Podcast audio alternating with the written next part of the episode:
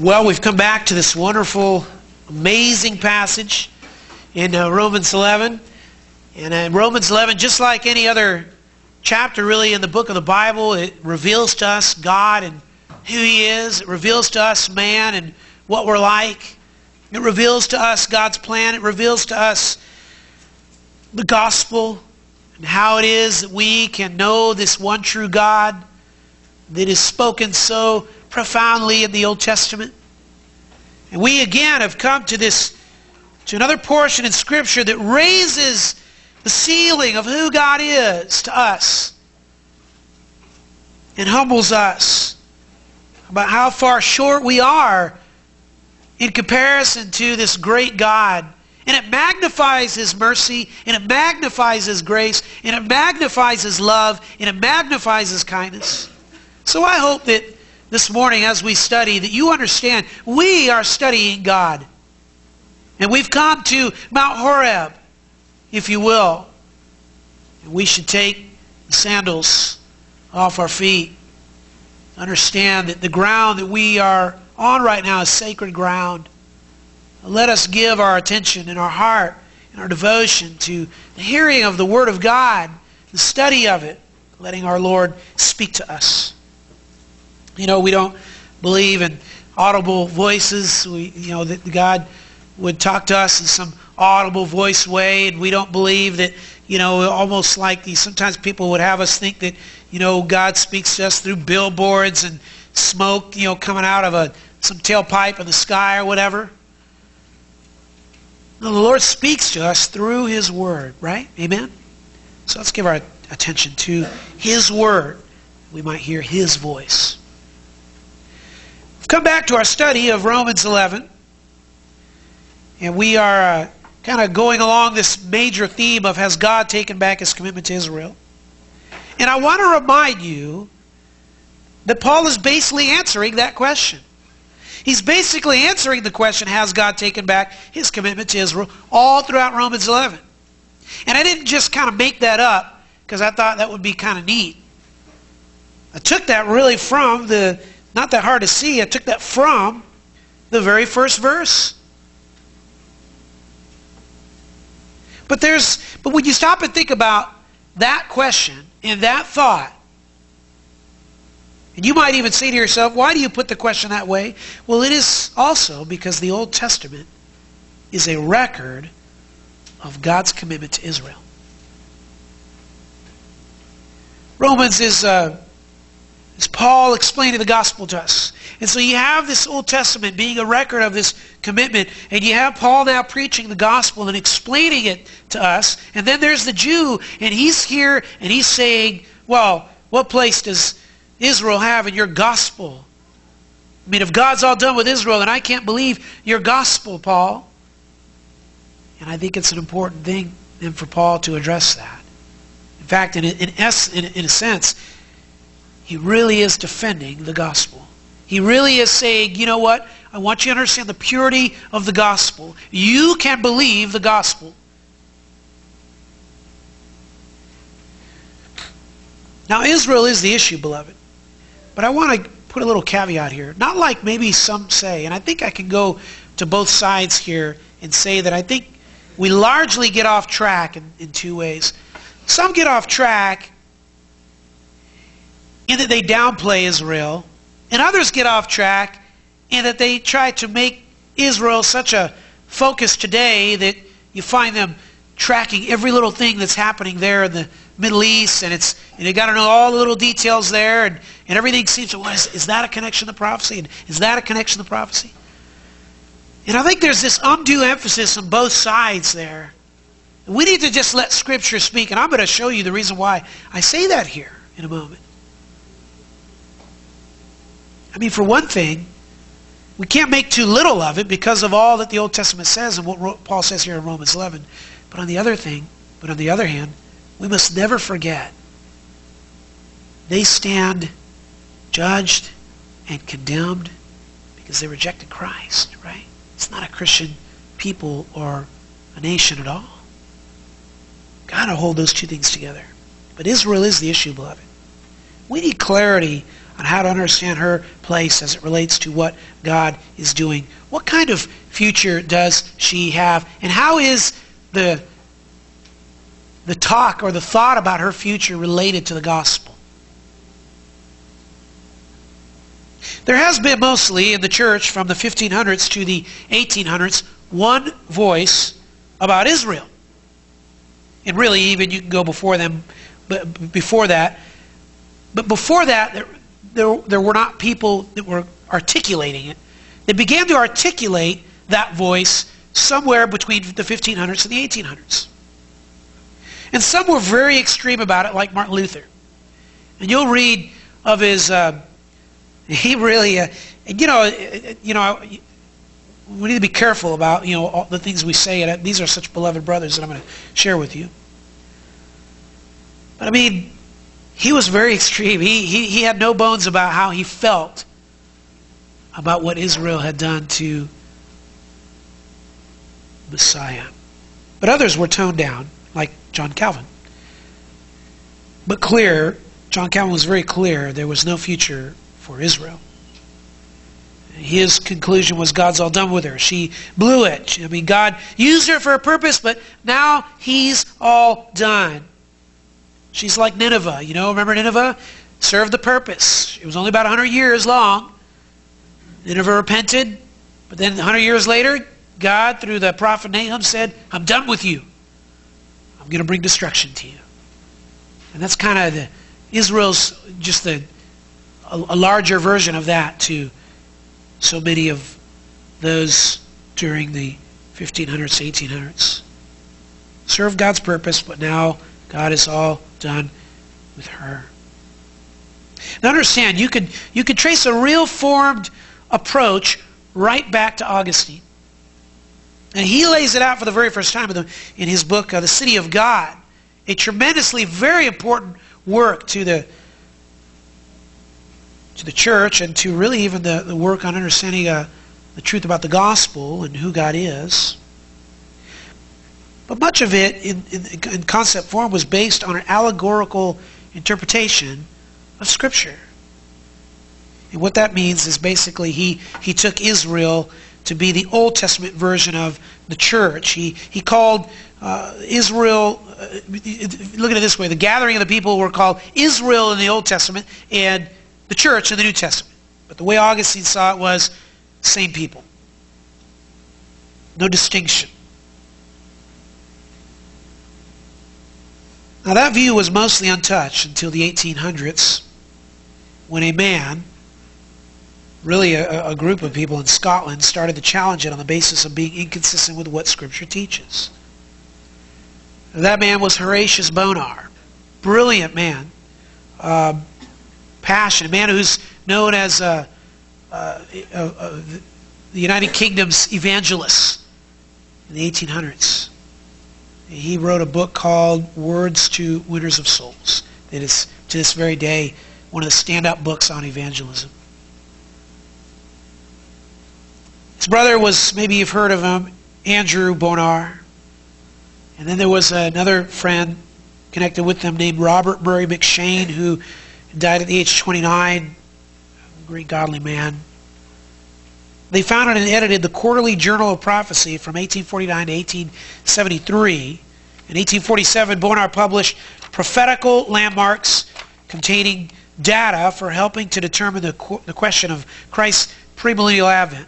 They liked having long titles back then. Um, but that was, that was what he wrote. He put this together. It was the first time in the church's history that there was a voice to any kind of heartfelt love and concern for Israel's future. So one voice until then.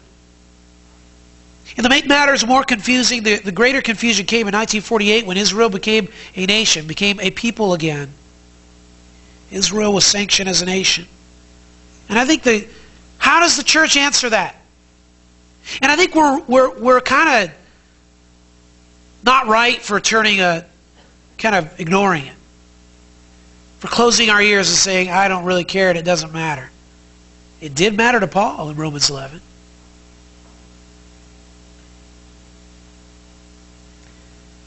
To add to the further confusion, in 1967 there was the Six Day War in Israel, and if you're unfamiliar with that, it was a it was a battle for Jerusalem.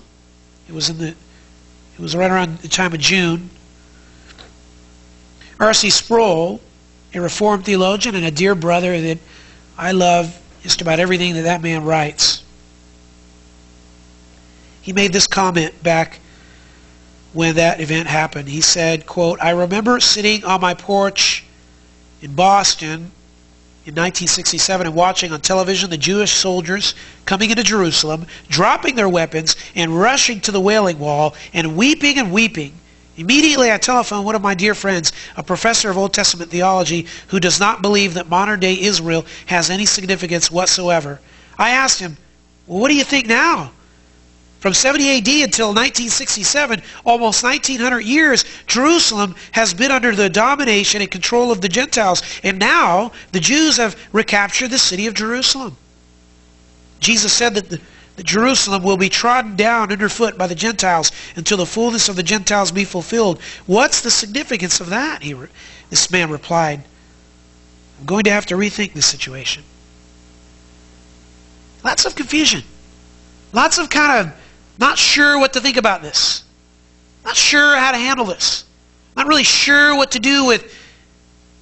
Now we have this Israel thing right before us. But before you get run to logic, before you run to how you feel about it, before you run to you know you're the latest theologian out there that's making such great connections, consider what the scripture says. Consider our very own Bibles that we have in our hands. Many still are very confident that Israel doesn't have a future. Lorraine Boettner, another Reformed scholar, and another man who's written some brilliant, very, very helpful stuff, he said this, for example, quote, it may seem harsh to say that God is through with the Jews, but the fact of the matter is that He is through with them as a unified national group. As far as the land there in Israel, he says this It does mean that as any of them go back, they do so entirely on their own, apart from any covenanted purpose to that end and entirely outside of Scripture prophecy. No Scripture blessing is promised for a project of that kind. End quote. So with all that confusion, we need a word from the Lord, I believe. And thankfully, Paul has given us that word in Romans 11. We need clarity. I long for clarity. I want to have it clear in my mind. I want to be able to walk through Scripture. I want to be able to understand Paul's argument. I want to be able to say, what is it that you're telling us? How does this relate to the gospel? What is it that I should believe? We need to know if modern Israel is merely some kind of project outside of God's plans or if God will keep the promises of the Old Testament about Israel. What's God's commitment to Israel? Was Israel a project to the Lord?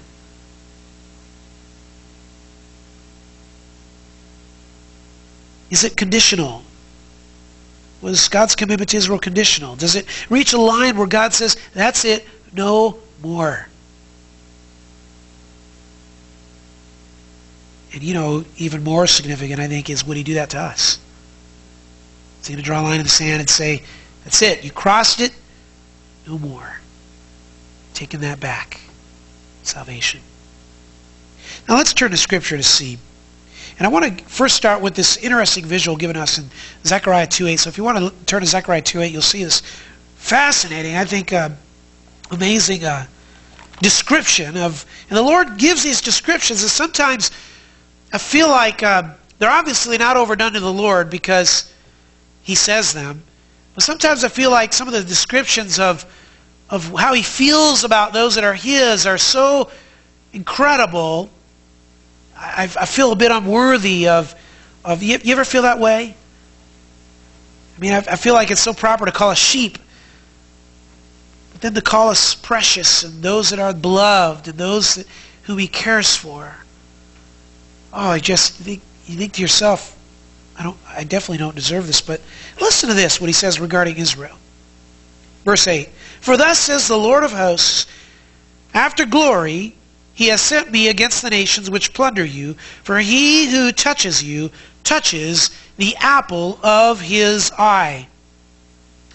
In other words, the Lord will fight against the ones who come against Israel. Because why? Because Israel is the apple of God's eye. Notice what he calls Israel, the apple of his eye. What's that mean? Fascinating term. And, it, and actually, that, that, that phrase, the apple of his eye, occurs in two other places, Deuteronomy 32.10 and Psalm 17.8. And the idea is, is that that which has the Lord's attention. That which has his special attention. In fact, in one of those passages, it literally means the little man in, in the eye. It does. You know how that is. You look into somebody's eye and you just see, you know, you can see a reflection of yourself and you're kind of that little thing there in, the person's eye if you look close enough. That's what Israel was to God. Precious, that which is precious to him. John MacArthur puts it this way. He says, quote, the point is that God cares for Israel, that Israel has a very unique relationship to God, and when you touch Israel, you irritate God in the most irritable part of a human anatomy that is exposed. End quote. Yeah, it's really, really helpful to, to think of, of it that way the eye. That's what she she had captured that you might even say fancy of God in the eye. And it's not good for us to think in terms of um, like a we think of that we think of like a woman who's you know has catches a man's attention, but it's not quite like that at all. Because when we look at it that way, the woman is has all these qualities and characteristics that are that a man is just kind of crazy about. And in this sense, I mean, come on. You know, there's not a whole lot to say about Israel that you would say, now, wow, look at that. Remember when she was so faithful? Well, not really. Now, remember when she was just so God? No. Remember when she just was, well, we don't really have a lot to talk about about that. And maybe some of you men do feel that way. You say, well, I don't know what you see in me, but, you know, keep seeing it. you know, that's all right. So when you mess with Israel, it's like poking God in the eye, see? He's a protector of her. And that that's what was stated in the Old Testament. And again, somebody might say, but that's the Old Testament. That's the way it was back then. It's different now. Turn to Psalm 105. I'd like to measure Boettner's statement with Scripture. And I think he just kind of, I don't want to pick on Boettner because I really do believe he just basically put, articulated what has kind of been thought over many, many years 1800 years, 1900 years.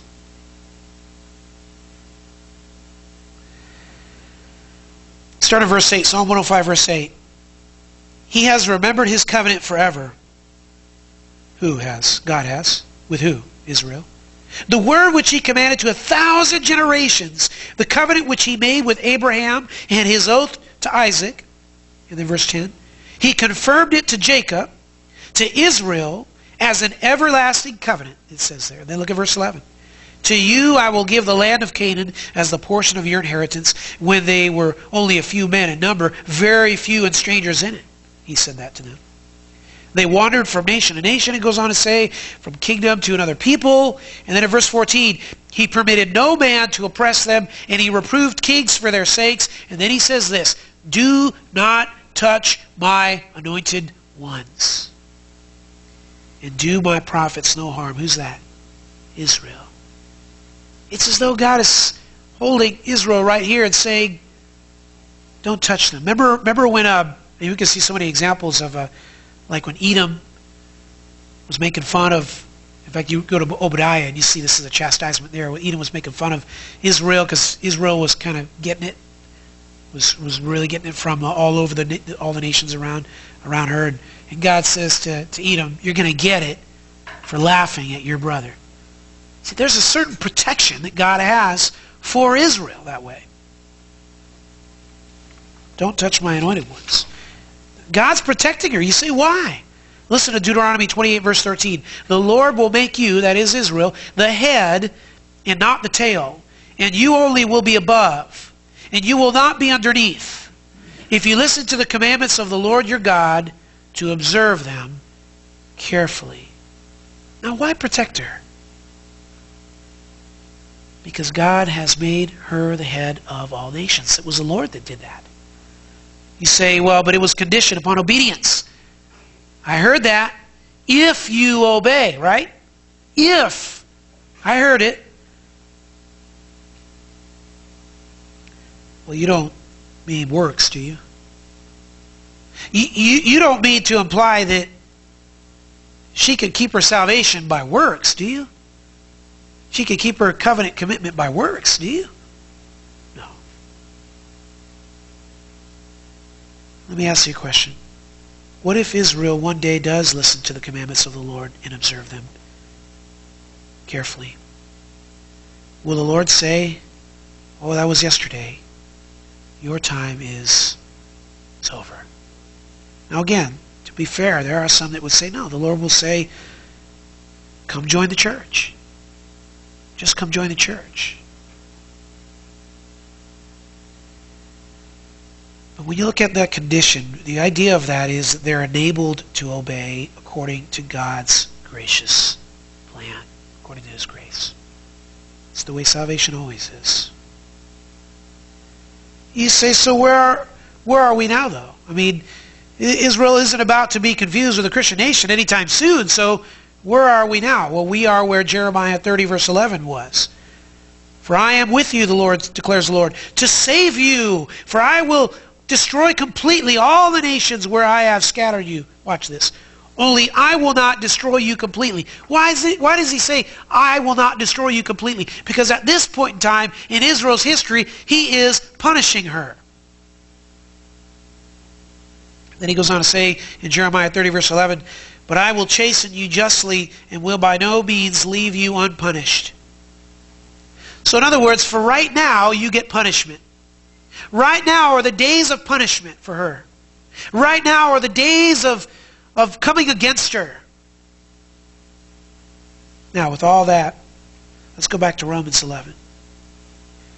Here's what sets up this whole discussion. Go back to Romans 11 and look at verse 1 and see how this got all set up. Verse 1, we have this umbrella statement that's made there. And it's a statement that stands for the whole chapter. Look at it there. He says, I say then, God has not rejected his people, has he? Again, that word rejected means banished, sent away permanently. And the answer is given by Paul. He says, may it never be. Me genoito, strongest possible way of saying this in the Greek. No way, Jose. Right? Now the question flows from what Paul's already said, chapter 9. Israel hasn't believed this stuff, right? Paul, your gospel didn't work with them, did it? Isn't that a problem, Paul? Isn't it a problem when you bring a gospel that the people of God don't believe? Don't you have a problem? It's not a problem, Paul says in chapter 9. It fits with God's sovereignty. He chose his own, and he hardened the rest, and so her unbelief fits right with his sovereign plan, but also chapter 10. But by the way, it's still her fault. So you can't say, well, why blame me? I mean, after all, I wasn't chosen. Whoa, time out here. But you rejected God. You rejected his son, Christ, the Savior. And in fact, there in chapter 10, it says God sent her preachers in a clear gospel, and she, verse 21, was disobedient and obstinate. You ever feel that way when you preach the gospel to somebody and, and they've rejected and they've rejected and they've rejected? And you think to yourself, if I go back to this person, I've already told them the gospel dozens of times. What more do I have to say to that person? They're just not believing. That's what this is. Israel's heard the gospel. Just are disobedient and obstinate or stubborn. Hanging on to her own way. What did she stumble over? Chapter 9, verse 31. over Christ, the stumbling stone, stumbled over the truth about Christ. And then you can see why this would even be a question. I mean, if there was no Old Testament, we wouldn't be having this, really. If there was no Old Testament, no big deal, really. I mean, we just kind of go, look, I mean, you had your chance, you blew it, let's move on. Church is a good thing. It's all it's going in a great direction. Seems like God's done with Israel. And if you're a Jew, though, and again, you got to think like a Jew. If you're a Jew, you're thinking of Jeremiah 31 at this point. Verse 35, where it says, Thus says the Lord, who gives the sun for light by day, and the fixed order of the moon, and the stars for light by night, who stirs up the sea so that its waves roar. The Lord of hosts is his name. If this fixed order, the Lord says, departs from before me, then the offspring of Israel also will cease from being a nation before me forever. The Lord says, if, if the heavens above can be measured and the foundations of the earth searched out below, then I will also cast off all the offspring of Israel for all that they have done, declares the Lord. In, in my opinion, and I got to say, I mean, um, in my opinion, that just says it. I mean, I, I can remember a time I had a, um, was a I had a uh, I was an assistant pastor to uh, uh, the head teaching pastor, and he says to me, "All right, your job is to write a. I want you to write a paper on amillennialism and premillennialism and postmillennialism." And I, those are words I hadn't really, I never never heard much about those words. They know much about that at all. And I'm studying this stuff and looking at it. But I remember coming across this passage and going, oh, that does it for me. I don't, I mean, I just look at it and I go, he says, I will, I will never. I mean, you would have to get rid of the sun and the moon in order for me to stop having a covenant with Israel. My covenant with them has nothing to do with what they do or don't do, the Lord says. Well, what's it based on then, Jeremiah? Well, it's based on the fact that God promised. That's what he says. And will you catch this? The Lord left the sun and moon and stars to be a witness in the sky for us that he will not set aside Israel permanently. That's what he says. You say, but she's set aside. Let's deal with that. She is set aside. True. And there's a reason for that. And so Paul explains that in three ways. And we see, first of all, the first way is fractional, verses 1 through 10. In other words, only part of her is set aside. The second way is fleeting, and that's verses 11 through 25. And what he means by that what, what, we mean by that is that it, it, will be a temporary setting aside. And thirdly, that setting aside is focused, verses 26 to 36. In other words, it has a direction or a purpose that it's focused on. So let's look at the first one. Number one, Israel's setting aside is fractional. What do we mean by that? Well, we mean only in part. say, why is that important? Well, it means that it, it wasn't total. Wasn't a complete setting aside. In other words, a, a, a fraction of Israel was set aside. And what that tells us, that tells us that God's commitment to Israel is still there. He say, prove it. Well, the Jews are coming to Christ. And part of Israel is coming to Christ. But Paul stands before us and he proves it in three ways. First of all, he proves it with a personal proof. And we saw that in verse 1 last time. Look at what it says. This is Paul's first answer to Has God cast away Israel, his people? For I too am an Israelite. And then and so forth, he says there, descendant of Abraham, tribe of Benjamin. What's, what he's saying here? What's the point, Paul? Well, he's using himself as, as an illustration, as a point. In other words, God hasn't given up on Israel because he saved me. A man who could have been the, you know, the poster child for Israel. He really was. No greater nationalistic pride than Paul. He was the man. And so you look at Paul's conversion and you know that God hasn't given up on Paul. Excuse me, on Israel. You know, think of it this way. That was Paul's fear. That was Paul's fear before he was a Christian, wasn't it? Paul's fear before he was a Christian was here is this church, and this church is setting aside Israel, throwing her away. And so now here he comes to Christ, and he understands God says Israel's plan isn't like you think. So he sees himself really as a major illustration of the fact that, look, God could not have set aside Israel because I'm telling you, I still view myself as an Israelite, Paul says. I still see myself as an Israelite. Excuse me.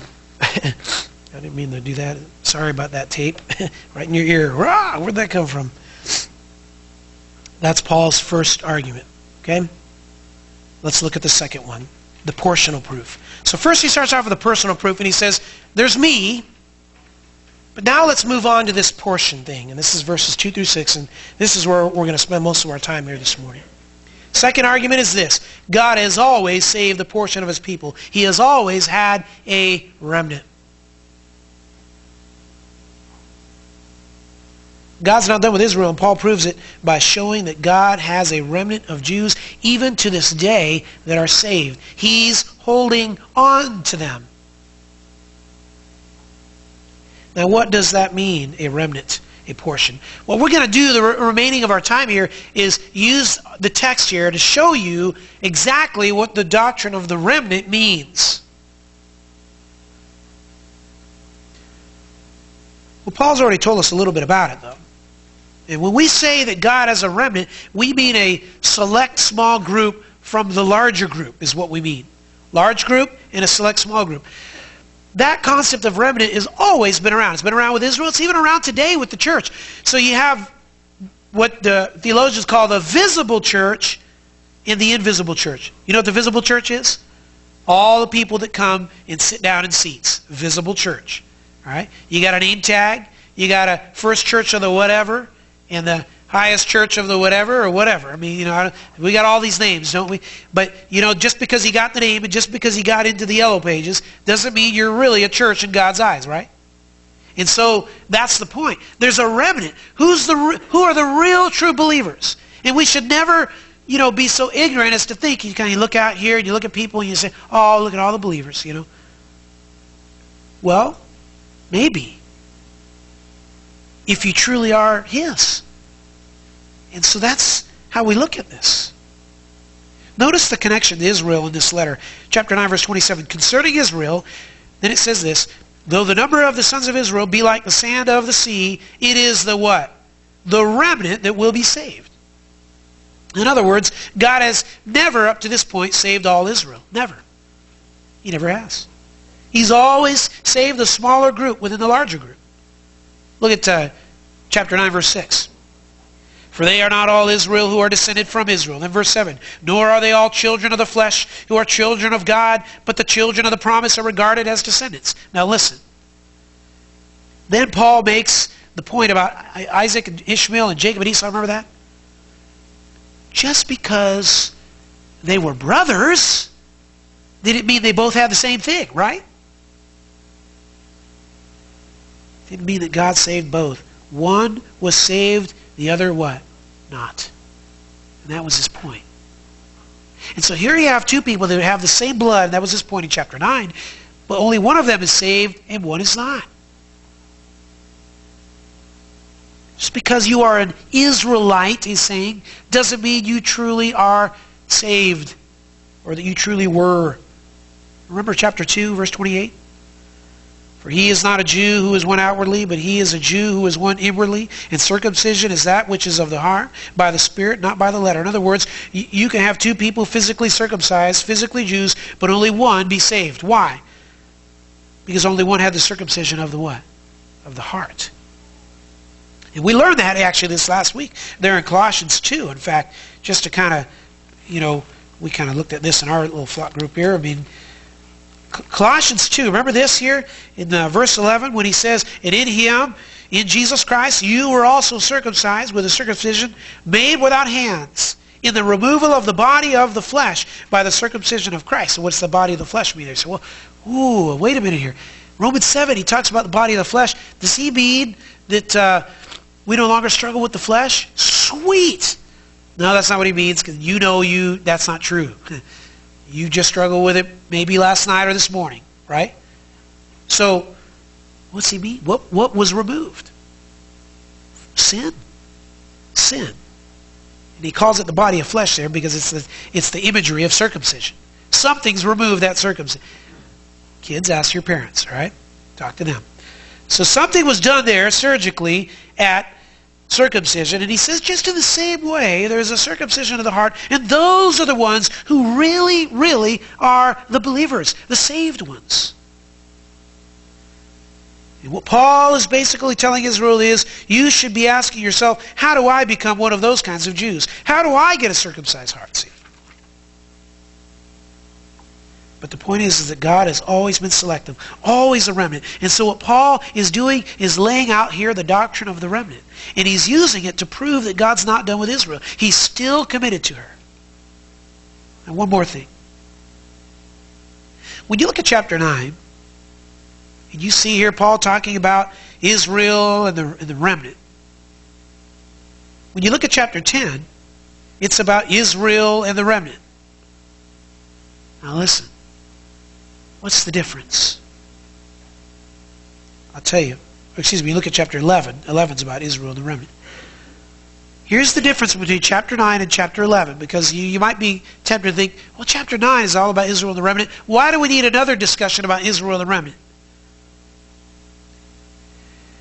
His point of chapter 9 is this Don't think that all Israel will be saved.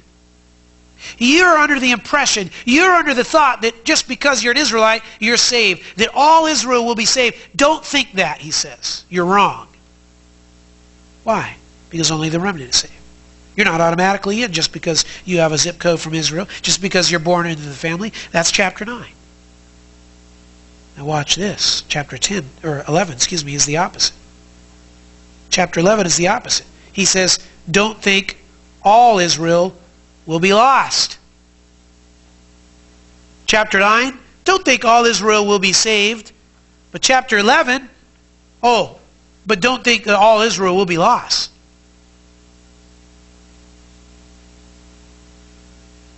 And you know, it's real tempting to do that because right now you're looking at it going, uh, she's behind that eight ball a lot. Yeah, I, I would agree. But this is the whole point of chapter 11 of Paul saying, But God promised, and He will fulfill that promise in a way that right now you don't see with your human eyes. And you find it difficult to see. And you've got people saying now, well, I guess Israel's getting smaller. Maybe God's plan is to just phase them out. And that's what Paul's clarifying in chapter 11 with this remnant point. Three points to explain that by this passage. Let's look at the first one here, the starting point. Now, any remnant theology, any remnant doctrine always has to deal with the starting point. When we talk about remnant, we really are talking about election. We really are talking about a chosen people, a people that is select, a small people. Look at verse 2. God has not rejected his people whom he foreknew. And we looked at that last time, but let me add a few thoughts to what we learned. How do you get to be a part of this remnant? Starting point, foreknowledge. It's foreknowledge. You see it there? God hasn't rejected those whom he foreknew. It's people whom he's, whom he's whom he foreknew. How do you get to, to, the, to be in that place? This is why, by the way, this is why salvation could never be by works. Because you have to be in the foreknown part and that happened before the foundation of the world, well, what could you possibly do to change that? To get into that group, right? Nothing. You weren't because you weren't there, see. And you can't, you know, do the little cute deal back to the future, you know, where you kind of, all right, see if I can. You say, you weren't there, and so it says done, done deal. He, you're foreknown, right? That's that. Starting point is foreknowledge. Why would, why would God reject the people who the people he foreknew? And you remember what we learned about foreknow. To, and, and to foreknow means that it's that word that means uh, the Bible that means to set a boundary on someone, or in this case, a whole nation, and attach a personal affection on them. It is literally predetermined love. And, and you go back and you say, well, who, who's that? Who is it that God foreknew? Who's the people that he's talking about? Well, we made the connection to 1021. Clearly he's talking about Israel. But you go back to Amos 3.2, and there you see also that same connection to Israel. The people as a whole. He's foreknown. And so in some way, he deals with them corporally, and in another way, he deals with them more just as a remnant. Always that way. And if you don't have that in your mind clear, then I think when you go back to the Old Testament, it's going to be difficult to go, now why did he say that? Who's he referring to here? Why talk, why talk like that to this very disobedient people?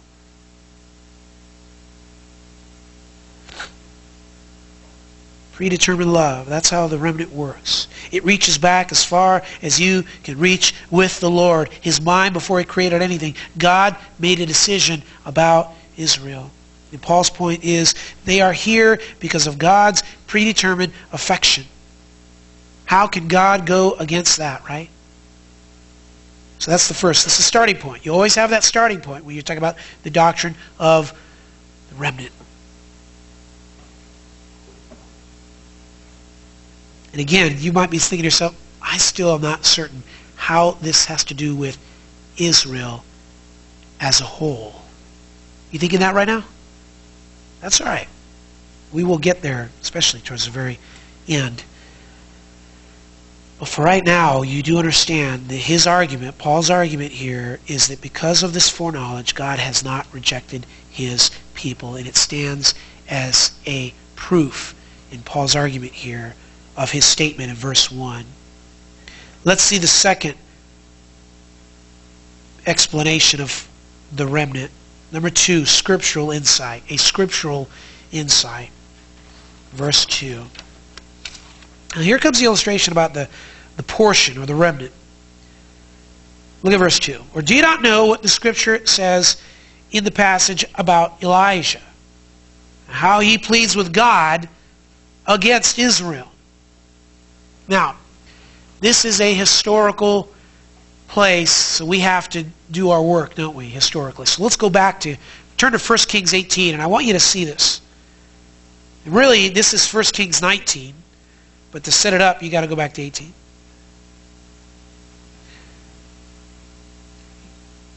Now, Elijah is the great prophet.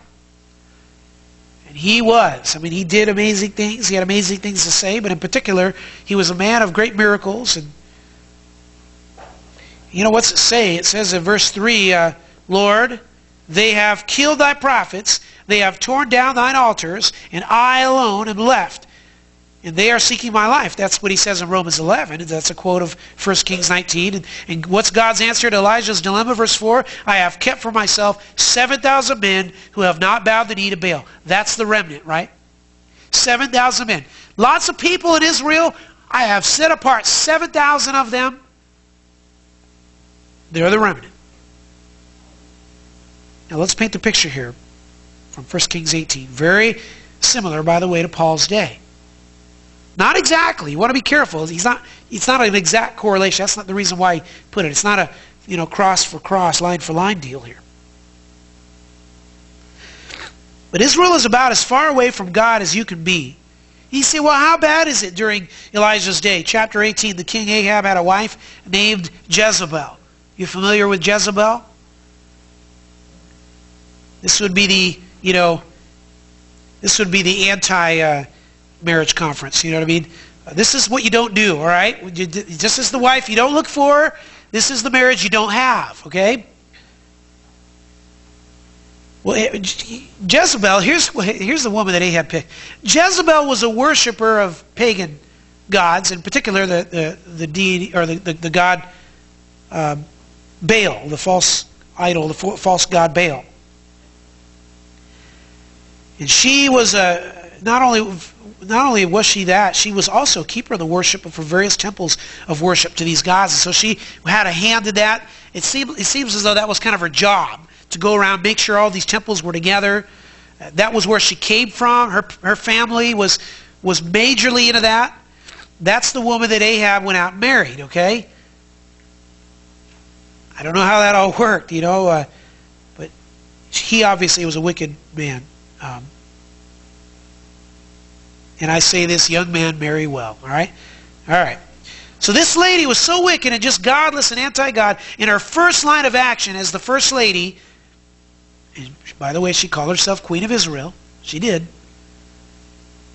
Her first job was this round up all the prophets, kill them. And she did. Except Obadiah hid a hundred of them 50 in one cave and 50 in another cave, okay? Over there by uh, uh, uh, Mount Horeb or, or Sinai. That's what we know today. And so there was great darkness during Israel's day, and it was a real dark time. And you have this lady, and she seems to be wearing the pants, and things are just really going bad, okay? And she's just kind of pulling strings, and she's being intimidating, and she is more than that. She put together 850 pro, uh, prophets of Baal and, and the Asherah and she has them, and it says that in chapter 18, Elijah goes to confront Israel and Ahab. And in chapter 18, he said, Okay, gather your prophets. And, and, and she had all these 850 prophets who, who used to eat at her table, it says. And the idea of that is that's basically Jezebel's kind of fellowship, right? Get together with these prophets of Baal and the Asherah and, and just show them that she's linked with them and, and we're together in this deal. And so Elijah says, okay, that's it. I'm drawing a line in the sand. Had it with this. The Lord hates this. And I come as his prophet. And I've got a word for you. He says, it's time to go head to head. Let's have a contest. And let's see whom God favors. And I tell you what. Let's put the, the stakes high. And that's what he does. And so, what's Elijah doing here? I mean, I think what you see here with Elijah is it's just him and these wicked, immoral, brutal people. But you know, Elijah knows that he has the truth. And he, God is on his side. And so he walks in there with that confidence against these prophets, against Ahab, against Jezebel, and he says, You can't do this anymore. It's time to go head to head. And he's taking it to them. And I'll tell you what he's thinking. And you get this from this context. He's thinking that God's going to uphold his truth in his hatred against idolatry, and that God will destroy all of Israel, all of evil Israel. Listen, and reform it and save it. He's thinking that. He believed that. You'll see it. So all these prophets gather around and he, and he has them put an altar together. Remember this here? And you know, they built their altar and they, uh, and he says, all right, I want you to sac, you know, we're going to sacrifice, make our sacrifices here. And then what we're going to do is leave your sacrifice and pray, and whoever is God will bring down fire on that altar. Right? And then we'll know who's the real God. And you know, Elijah was putting his neck on the line here because he knew that if God didn't come through for him, they would just kill him. Of course, he trusted the Lord, so he knew what he was doing. So they're both going to call on, you know, their gods, and the real God's going to answer by fire, and these prophets get it going, and, you know, Elijah just taunts them, and he says, Where's your God? How come he's not answering you? Maybe, you know, maybe you've got a bad connection, you know, maybe you ought to check your server or something. And so he's not answering. Nothing's happening, right? And of course, they fail And Elijah has his turn. And you know the story. He fills water around the trenches and, and he calls on the name of the Lord. And what happens? He burns up the water of the sacrifice and it's clear who, who God is. I love that. He says, you know, I'm going to douse all this stuff with water. Fire and water are not supposed to go together. God's fire is so amazing, so incredible. It's like Hebrews 12. Our God is a consuming fire, right?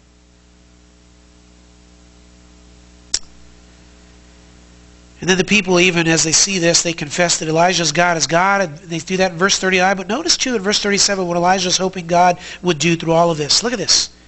This is his prayer. Answer me that this people may know that you, O Lord, are God. Watch this. And that you have turned their heart back again. See? You know what, he, you know what he's thinking is going to happen? Reform. Just like that. God is about to turn the hearts of the people back. He's doing it. This is what Isaiah, or, or excuse what Elijah wants. He wants spiritual reform. That's not all. It says after all this happens, Elijah kills all 180, 50 prophets. And listen, they didn't just line up one by one saying, all right, there you go. We'll, we'll hold up our end of the deal. I mean, after all, you know, you won, we lost, chop it off. It wasn't that easy. The fact that he was able to take all 850 of these prophets and kill them, slay them himself, is a miracle in itself, isn't it? Unbelievable.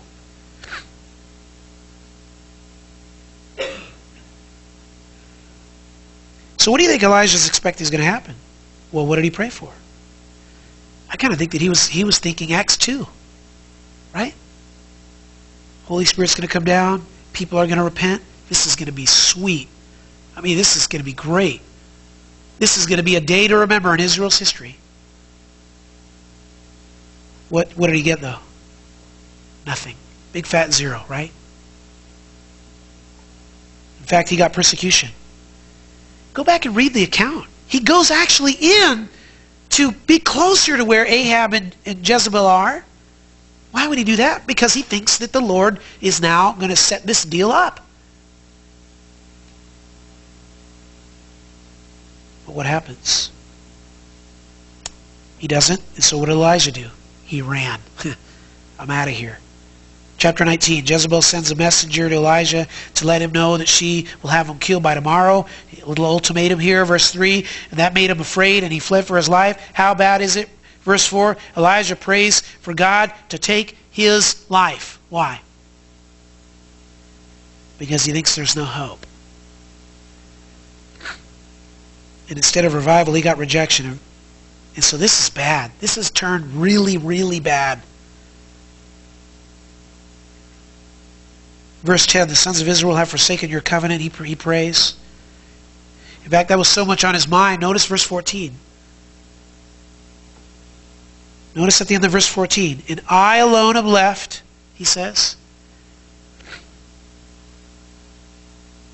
In other words, there's no more Israel. We're all done. I'm, I'm it. I'm it.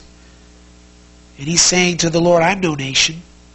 In fact, I'd like to die because, you know, I've got this, you know, crazy woman after me. I mean, I this is it. I don't like this. So how can God encourage Elijah? Verse 18. Yet I will leave 7,000 in Israel, all the knees that have not bowed to Baal, and every mouth that has not kissed him. Elisha, you are looking with your eyes, and it's physical, and it's flesh. You're not looking with spiritual eyes. You're not seeing as I, the Lord, see. You need a different view of things. In other words, I've got a remnant in Israel. Now turn back to Romans 11 and let's put this together. Look at verse 2. Elijah prayed with God against Israel. Now, how, how can Elijah be against, against Israel? I mean, Israel? You're an Israelite, though, Elijah. Well, he's not in favor of getting rid of them as a whole, just the bad ones, right? Now, now you can understand verse 3. Elijah's not afraid of losing his life. Listen. I mean, after all, he prayed for God to kill him. You know what he's afraid of being? He's afraid of being the only one left in Israel being extinguished by Satan's servant. That's what he's afraid of.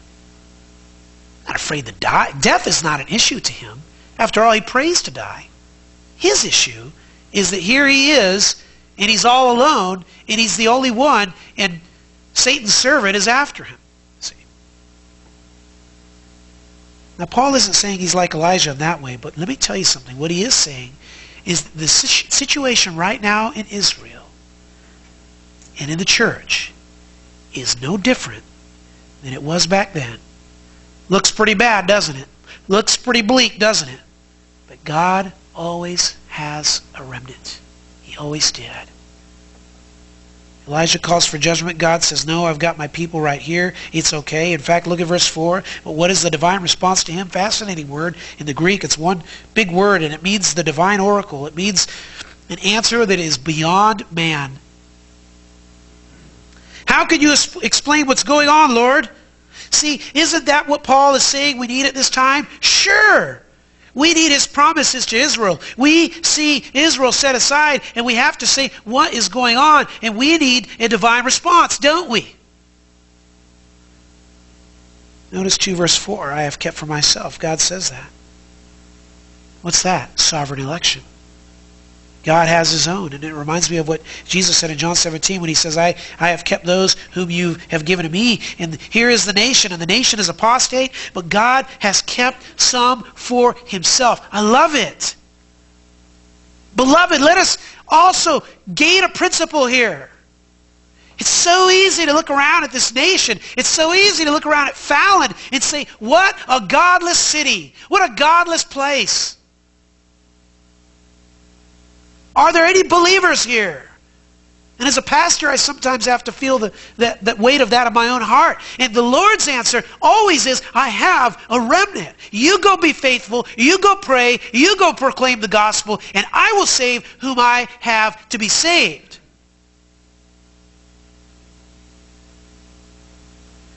This is... Uh, this is actually the history of Israel. God has always kept for himself a small number, a portion. I mean, how many went into the promised land from the first generation there from Egypt? You ready? Two. Joshua and Caleb. now that's a remnant. Two little people. I mean, how about the way it was during Daniel's day and how many of them were godly? Remember Dan, Dan and his friends? Okay. How many were, were there during Jeremiah's day? Baruch, his friend. I mean, that's about it. How many came back from the captivity? Not many. Maybe you can understand Jesus' statement in this light too. Matthew 7 Broad is the road that leads to destruction, and many find it. Narrow the road that leads to life, and few that find it. Jesus says that to Jews, by the way. He says that to Israel. Look, you think it's just all you, but I'm here to tell you it's a small number that are getting in. Small number of Israelites that are getting in. And you can see all this all the way through the New Testament. How many, how many disciples Right? How many Jews received the gospel at Peter's message? You say, well, it got all the way up to 20,000 people. Yeah, sure it did, but how many do you think were in Israel? A lot greater number than that. Always a remnant. There's always a number that's smaller than the larger number.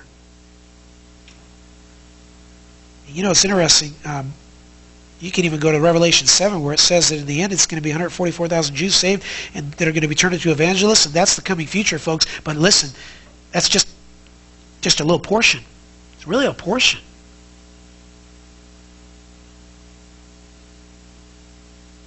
So you're left saying, okay, I still, okay, portion, but what does that have to do with all of Israel, the whole nation? Well, we're getting there. The Lord is always reaching the Jews through his servants, his evangelists. James, the first New Testament book written, you know who it's written to? Says there in verse 1. To the 12 tribes who are dispersed abroad. You say, who are those? Jewish Christians. Jewish Christians. How about 1 Peter? To those who reside as aliens scattered, the diaspora, the dispersed, who are chosen. Who are they? Jewish Christians. How about Hebrews? Written to Jewish Christians. God has a concern for the remnant of Jewish believers. And I'm here to tell you the reason why he does is because there's something coming down the road. In fact, I'm going to tell you now, and we'll explain it once we get there. But in verse 26, when it says, thus all Israel will be saved, that's such a massive statement because that's the first time ever, ever, that can be said about Israel.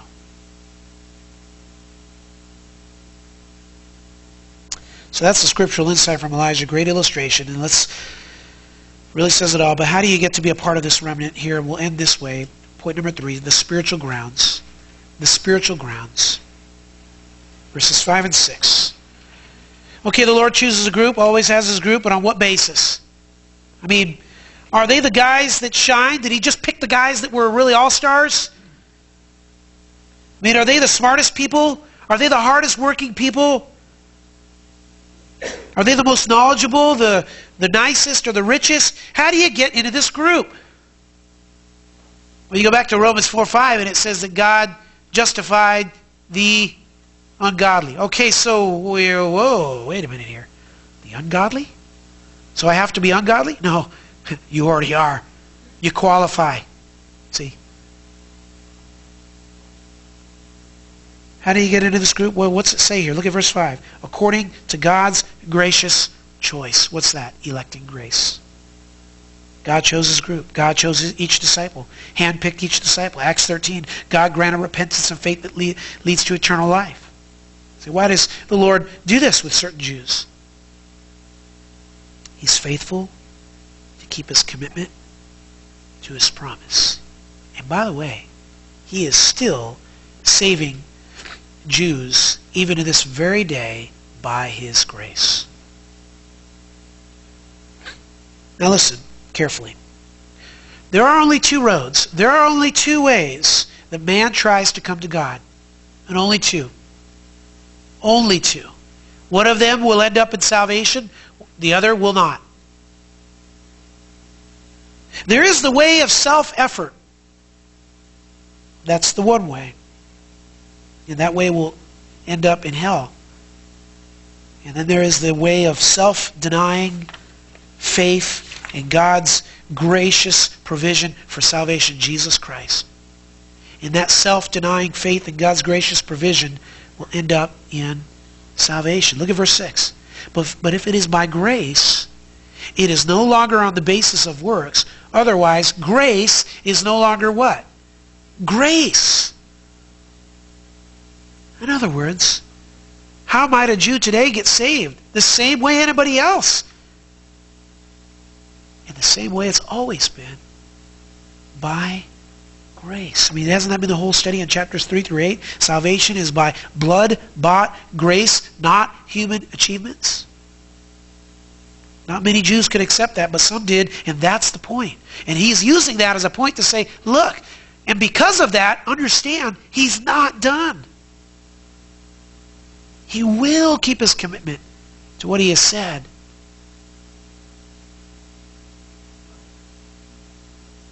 In fact, the fact that some were, were chosen by God for this grace, 2 Timothy 1 9, means that God is not done with Israel.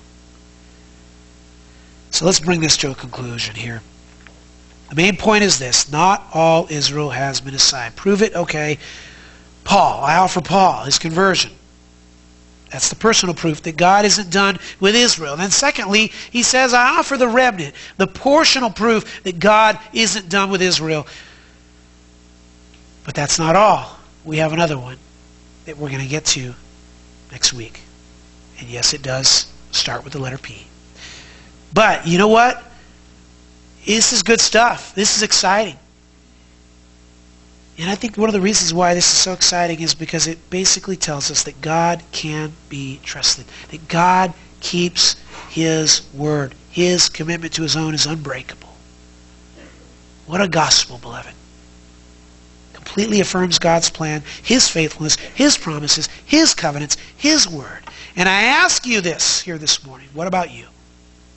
What about you? Do you belong to His people?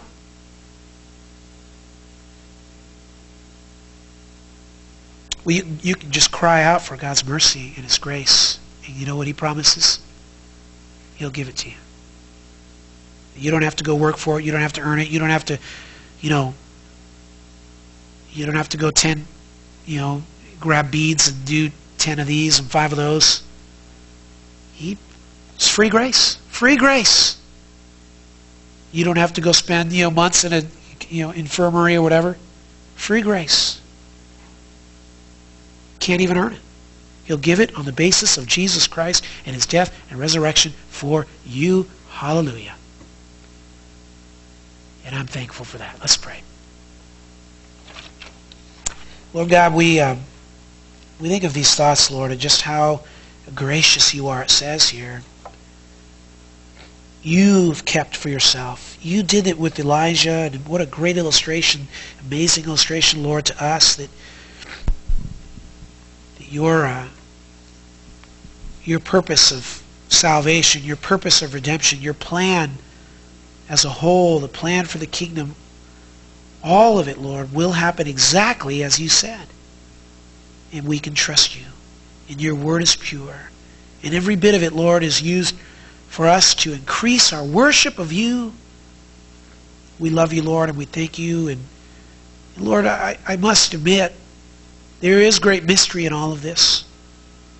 And yet, Father, I pray that you would just lead us deeper into your word so that we can understand and that our worship would be purer and our love deeper for you.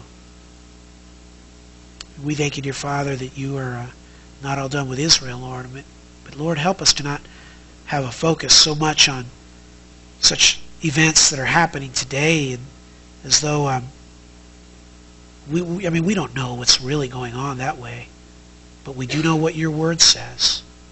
We do know, Lord, that you you have given us a way to know you through Jesus Christ. And I pray for those that here that don't know you, Lord, that you would open their hearts. Bring them to that place that they might know this joy and be released from that which is a burden and bondage to them. We pray for this in the name of Jesus Christ.